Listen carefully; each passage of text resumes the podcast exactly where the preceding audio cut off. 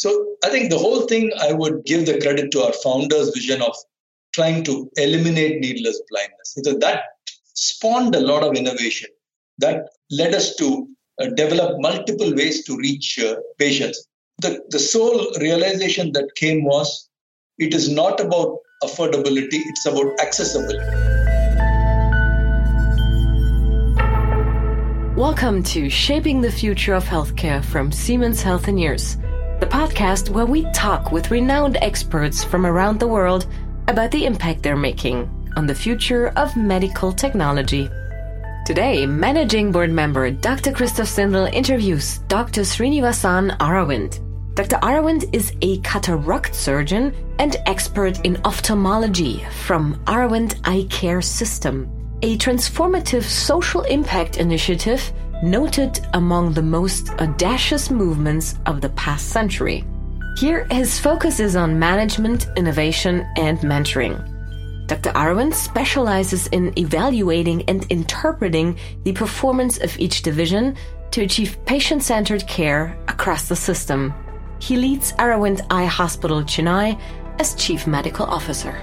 A major focus for the World Health Summit 2020 as one of its 17 sustainability goals is to accelerate and improve access to healthcare across the global community.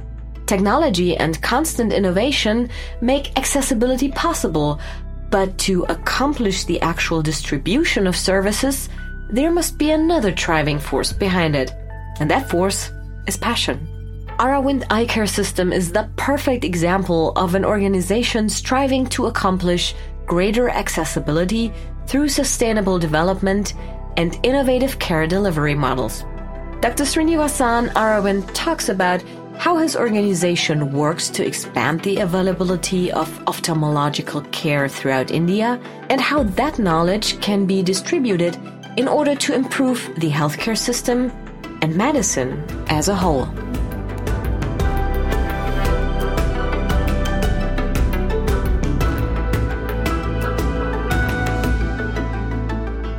Dr. Aravind, first of all, a big thank you for being available today and for your time. I have to say, it's very impressive what I have learned about you and your success story. And it's a great honor for me to have you today in this podcast. Yeah. So thank you very much for joining. I would like to start off, yeah, with the first question. And this is, or of course, around the World Health Summit. Yeah. And one of World Health Summit's 2020 central topic is accelerating the United Nations Global Action Plan for Health and Well-being, which is one of the 17 sustainability development goals, as we know. So improving access to healthcare is one central aspect of this action plan. And I find, or I think we all would agree, the current situation is really dramatic. Half of humanity has actually limited or no access to care. And Aravind eye care systems is a perfect example for improving access to healthcare for millions. So it's very impressive. Please, can you explain your concept to us? Sure. Thank you, uh, Christoph, for uh, having me in your podcast. So, Aravind Eye Care System was founded by a, a very passionate and dedicated doctor. His name was Dr. Venkataswamy. He founded this after he retired. His sole aspiration was can I eradicate needless blindness? Why should people be blind if I have a solution for it? And 80% of blindness, there is a solution. You know, there is a cataract surgery, pair of glasses, you take care of glaucoma, you take care of diabetic retinopathy, and people can see.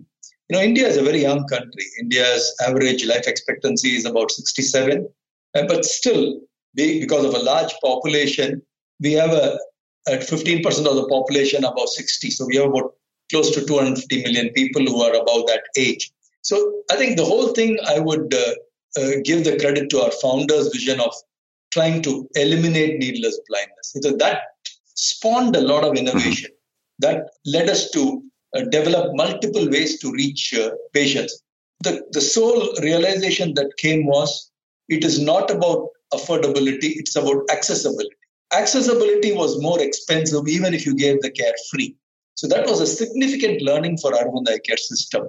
So that's what led to Aravind developing a hub and spoke model. The hub being the larger tertiary care center, and the spokes with multiple competencies, either a community center or a vision center or an outreach program. So we were able to network within the community. So I think that's what was the what Arvind did. Arvind did not stop just by starting a hospital, but went into the community and built a logistical mechanism that will enable individuals who have a problem with vision to be able to come to the center wherever they need care, either a primary, secondary, or a tertiary. Uh, that's how Arvind went about uh, developing this whole ecosystem. Today, Arvind serves a population of 100 million people. And in that 100 million people, uh, we handle every year about 5 million outpatients in the hospital, perform about half a million surgery annually. So we provide close to 50% of all eye care in this 100 million population. So the organization becomes responsible for a large population. And that is the responsibility that we have, and we try to bring in strategies to uh, do the best for that community. And I remember you started 1976 and you started with 10 or 11 beds. Is this true? Yes, we retired and we started with a very small uh, organization. It's a huge success story in my point of view, and I can only congratulate for this success. Uh, also helping so, so many people. Yeah. This topic around blindness, Yeah, you know, I'm a medical doctor too and uh, worked actually in surgery, but in a much more rougher area of surgery, gastrointestinal tract and, and things like that. So 39 million people suffer from blindness globally. And it's interesting that India has such a focus, unfortunately, yeah, with around 5 million, as, as you said, yeah. Focusing on cataract and making this really a passionate goal to eradicate this, not eradicate, but, you know, helping people with this devastating uh, disease is really a great vision in my point of view. Serving such a large population requires purpose, drive, and an emotional investment in order to develop a project of such magnitude. Dr. Srinivasan Aravind talks about the origins of his vision and motivation. I think you talk about an emotional infrastructure, right? The joy of doing something beautiful. Yes. Yeah, and and this passion uh, is something which is fascinating in my point of view. And by the way, it's also a little bit how we live at Siemens Healthineers. You know, we are more than fifty thousand employees in more than seventy countries, but we have also a purpose. And if you have a purpose, I think this is uh, the best. You know what can happen in your in your life. Yeah, you have a purpose and our purpose is, for example, helping patients uh, living longer and living healthier. So I understand a little bit, let's say, the, the, the drive of your vision. Yeah. Healthcare is all about, uh, you know, we all become doctors with the positive aspiration to do good to others. But uh, somewhere in the game, we get caught in the intelligence and the technology and uh, all the capabilities. The point that you raised, right? We forget to emotionally connect with the purpose. Somewhere, the medical school what we do in the early years numbs us to that aspiration. So people very rarely, like Dr. V, people at uh, leadership at Siemens, you know, they are able to keep that flame alive. I think that's all is needed. The whole world will be a very different place if people know why healthcare is provided in the first place. Uh, today, we make it very complex more than it is necessary. Accessibility to quality healthcare means affordability. Aravind Eye Care System has developed a highly efficient operation system that has drastically reduced the cost of care in India without compromising quality of care or patient outcomes. What is especially impressive about your clinic is that in the US, an operation is, uh, I guess, costs around 3,800 US dollars. But in your hospital, it is around 88 US dollars. Even if you take into account the adjusted purchasing power of both countries, it is significantly cheaper. So can you explain to us how do you make your care that affordable? I think we didn't have a choice, to be very honest. Imagine India of 1976 when we were founded. India's per capita income was about $150. That was the per capita income. Today we are about 2,500 uh, US dollar per capita. 80% of the population didn't have anything to pay. And the government did not have the insurance structure in place, which it has today. So the only way you could give care is to bring the cost down significantly. So our founder had this thought if I can give a carpenter whose daily wage was 50 rupees In 10 days' wages, if I can give a cataract surgery, in $10, dollar was 50 rupees at that time.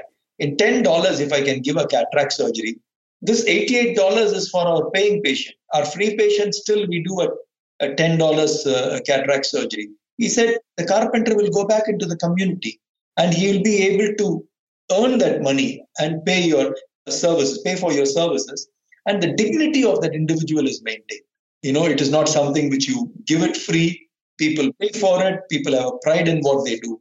But a lot of things have to fall into place to be able to do that. One is a lot of innovation.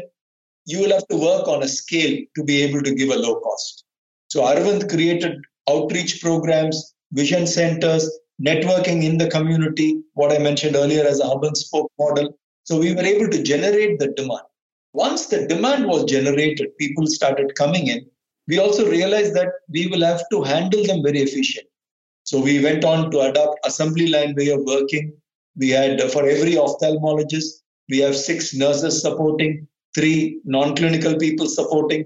One is to six is to three is our ratio of staff. We are about 5,200 employees, 500 ophthalmologists, 3,000 nurses, rest being uh, non-clinical and administrative staff. So we had a two surgical table system. The one OR, we'll have two tables, one microscope. The surgeon shifted from one patient to the other. The surgeon was able to do seven to eight cases per hour. Otherwise, he would do two cases per hour. So, in a country like India with 20,000 ophthalmologists today, but then it was much lower, the only way we can uh, serve the need and the demand is to be efficient. We can't follow the Western model. See, the Western model works, uh, doesn't even work there, but it works in a per capita income of about 50,000 US dollars. We can't adapt that model. We can't afford that model. So that's the reason why we have innovated at multiple levels to be able to provide care at an affordable price. It's all because the community needed it, and that was the only way we could eliminate needless blindness. I have to say, very impressive. Yeah, on one hand, that you have a fair and obviously balanced reimbursement system, so the let's say richer pay also for the poor people, and you can balance this out, and let's say can make it a healthy operation. And on the other side, coming myself from surgery, what impresses me very much is that you are talking about a assembly line, yeah, which we typically know from from the industry, yeah, but I think you do this for a good purpose, for a very good purpose, helping people, helping many, many people and not only a few people. So I find this remarkable, I have to say. This entire affordable care, of course, reminds me, uh, this was also one of my research uh, points and uh, focus points in the past, uh, you know, invasive, uh, minimally invasive uh, surgeries or image guided therapies, right? There is already an attempt to make it affordable and less complicated, lower complication rates, faster recovery, and and all of that. Yeah. But I think your model is uh, kind of outstanding here, and uh, it's it's uh, on one hand an interesting political model because uh, you know of this uh, fair payment scheme, so to say, and on the other hand, it's impressive what you describe you have done for productivity gains to make your offer as accessible as possible. So I'm impressed, I have to say. Difficulties in treating people is not only a result of poverty.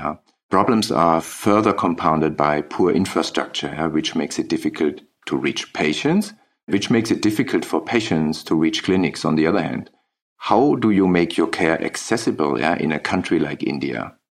Vision is a very explicit problem, right? People, patients know that they can't see. I mean, you don't need an expensive machine to tell them unlike a cardiac problem or a, a gastrointestinal problem, you need imaging, you need investigation. And this is a sensory uh, organ. So people will see, I can't see, I can't hear. So they will say that. So that's very simple in that case. But the problem lies in where is the solution? The solutions are always in a bigger city, bigger towns. But in India, if you really look at it, 50% of our population today lives in rural areas. And younger people migrate out of rural areas to the urban areas. And blindness is a problem of older age, you know, thanks to cataract, glaucoma, diabetic retinopathy. So it was very important for us to reach out to these people and combine it with poverty. Imagine there was a 70 year old uh, lady. The 70 year old lady was supported by a 35 year old uh, son and a, a 28 year old or 30 year old daughter in law. They both had to work every day to feed their children. So the priority was to take care of the grandchild and their children. They couldn't stop working. So they were earning, say, a dollar a day. So this old lady didn't want to burden the their son and, the, and his family. So she kept quiet and becoming blind and blind. So she restricted her life activities. So that's when uh, Dr. V realized, even before he started Aravind, he did a lot of outreach program in the community. He said, we should engage with the community. It is not a problem of an eye hospital. We should engage and bring those patients as a community. So this lady won't come alone. This lady will come with her neighbors. Oh, this lady over next street is going. Don't worry, don't come with me. My son, I will take care of myself. So the son is relieved to take care of his family. So this whole networking to me, if you ask me what is the success of Aravind, is this whole community interlinking that Aravind has done over the last four decades. That when they have a problem, whether you have money or do not have a mon- money, you will be able to access eye care. So that was a, a tremendous uh, structure that was built in the early days to be able to bring these patients. Aravind Eye Clinic is clearly an impressive example for how to improve access to healthcare. I, I can only hope that your example gets distributed globally. Yeah, I think uh, everybody can learn from you. You talked also about imaging and the more bulky devices. I mean, we are working on making imaging devices easier in terms of installment, in terms of operations, right? Take MR, yeah, where we have concepts. How can we bring an MR into your country? How can we make it accessible for everybody, given also the shortage of healthcare workers? I guess this is also a problem in your country that we have not enough qualified, highly qualified healthcare workers. Yeah. So on one hand, I believe it's important for us to work on devices which will work much more simplified with less cost.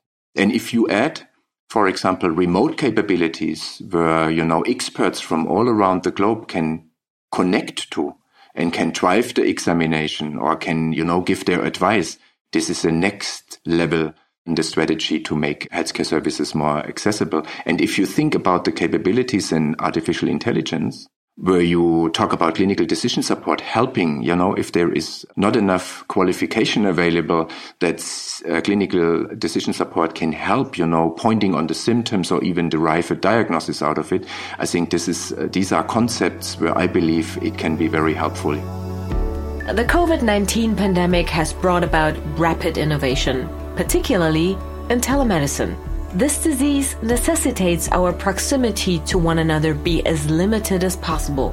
Technology has stepped in, enabling healthcare workers to continue providing care to patients from any distance. This pandemic now, the COVID 19, which is also a big hit in your country, I guess, yeah. What about telehealth? Yeah, this should also help you. I mean, of course, you cannot do the operations and you don't have robots for this because it's so filigrane. But is this a topic where you could also conceive the future? More telehealth, more uh, first interaction with patients in your country, also remotely? Yes, absolutely. Because we run vision centers, which are in the community, covers a 50,000 population, a man with ophthalmic technicians. So we do about, uh, even before COVID, we did about close to 1,500 teleconsultations every day because we have about 80 vision centers. So each vision center is seeing about 20 patients a day we did about 1,500. Interestingly, during COVID, the smaller centers in the community were busier than usual. Huh. Uh-huh. Because they were providing primary care at all levels. The larger hospitals were all empty because patients were worried about coming to the larger hospital. Transportation was a problem.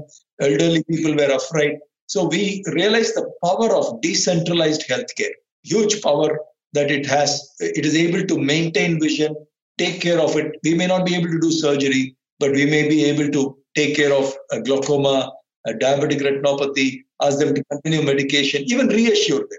You know, it's okay to wait. Right. This is not something that you have to be worried about. So definitely, actually, a lot of innovations have come out of COVID in our organization. So we are, in a way, COVID is a curse, but we also see a silver lining. The success of Aravind has demonstrated the potential for similar models of care globally. let's explore the lessons that other countries and systems of healthcare can apply in order to achieve similar results. Aravind, thank you so much. To tackle the problem that half of the world's population cannot obtain essential health services, we must all work together.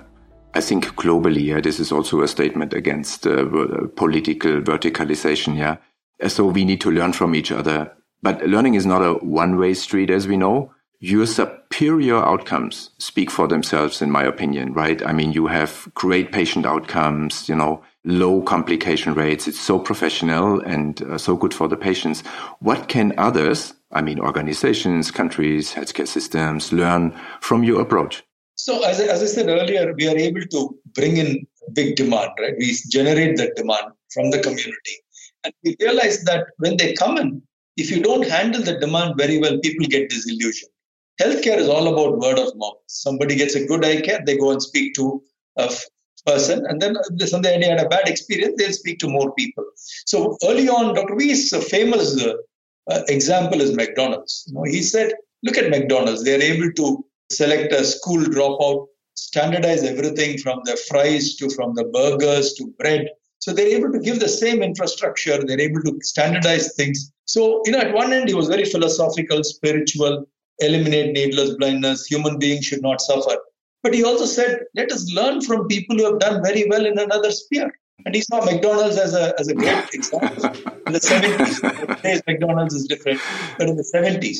And so standardization of techniques, we use the exact same equipments in all our hospital.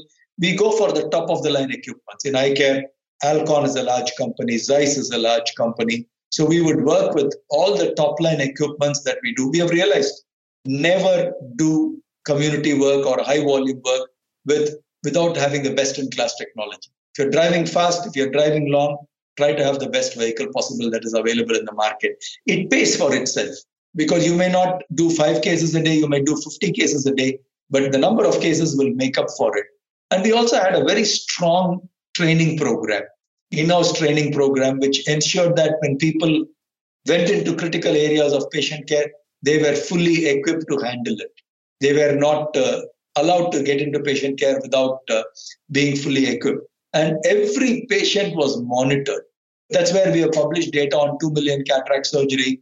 Uh, even FDA takes our data and changes their protocol. So that was very important. And regular innovation, constantly making things better. And all our healthcare, eye care is protocol based. But the protocols are constantly looked into and revised. It's not static protocol. So all those factors have helped us. Another important point which has helped us is all our staff have fixed compensation. There is no variable compensation. You do more, you get more, you do less, you get less. No. So the people, the reason they work is they want to become the best. It is not the money that motivates them, it's the skill, that the joy that they get from doing something beautiful that motivates them. Thank you for sharing these insights. Again, very impressive, yeah, I have to say. However, knowing as a medical doctor a little bit what cataract surgery means in terms of art, I would not easily compare it to burger makers. But I know what you what you have been talking about in terms of standardization and process optimization. This makes, uh, of course, perfectly sense. Yeah. I mean, education is also very much to our heart at Siemens Healthineers. Yeah. So we established also a platform where we can share medical knowledge, healthcare professional knowledge, and and where yeah even citizens can get personalized, blended, and lifelong learning information out of it. Yeah, so um, I think this global distribution of knowledge and utilization of knowledge is also a very very important component in my point of view to improve the healthcare systems and medicine in in general. Right. Diversity and inclusion are important topics as we work towards growth in the healthcare field, an area of particular interest to Dr. Christoph Zindel. He asks about the current makeup of the healthcare workforce at Aravind. I can only congratulate to this uh, significant success. And I mean, India can be really blessed to have you and to have uh, your system available. Yeah. Aravind, beside of the topic of access to healthcare, diversity and inclusion is also a topic which keeps me awake at night. Yeah. I believe there is still a lot of room for improvement for us, but also for societies in general. Yeah. Is that something that you can relate to? And does that play a role in how your teams are built, for example, by including women? So, uh, Arvind has 90% women it's, uh, in its uh, work portfolio. So, all our nursing staff are uh, women. So, it, there's a history uh, behind it. In 1976, when our founding team wanted to look for manpower, there were no good training programs. There were not even training programs in the country at that point of time. So they went into the rural areas and said who were available. Young women at the age of 17, 18 who had just finished school, but they wouldn't go to college. Some of them got married early, but some of them were at home. So the, the founding team spoke to the parents and said, let them spend two years. We will train them. We will feed them. We will take care of them, give enough sec- all security, and then let them work with us for three years. So that became a, a, a model. So we have second generation people who are with us. They're, the, the first generation worked left, got married, had a girl child. She's working with us. So it has become a, a community movement. Young women who were jobless, very difficult to take care of them by the family because both the husband and wife are working. In Arvind, they saw a potential place which will nurture them, build skills in them, educate them, and get them ready to face life. Mm-hmm. So that is how we got women. And we also realized women are more disciplined. so that's helpful as well. I know it's a very it's, it's, it's a strong statement, but it's true. That's what our experience says. That's interesting. I guess then it's a win-win situation. We can say, right? I mean, it's also diversity and inclusion is also, as I uh, said in the question, uh, it's a very important topic for us as well. In my point of view, it is really also one of the cores of our innovation capabilities. Yeah. So 53,000 people in Healthineers, you know, from 120 countries culturally. This gives us inherently a significant cultural diversity. Yeah? I think diversity is one. The inclusion might be even more important that we really accept it intrinsically and that we see all the advantages coming out of diversity and inclusion. And I'm very much convinced that uh, this is the way also to go forward. And I think you you you have explained a great example uh, for this. Yeah. So it's about tapping the creative potential of all our employees, yeah, to be as diverse as our customers and the patients for whom they care, yeah. A final question, maybe a little bit more from a private view. What do you do down in India to keep yourself uh, healthy, uh, in particular in the pandemic? Any recommendation for the community here? What uh, we can do to keep ourselves uh, up and running?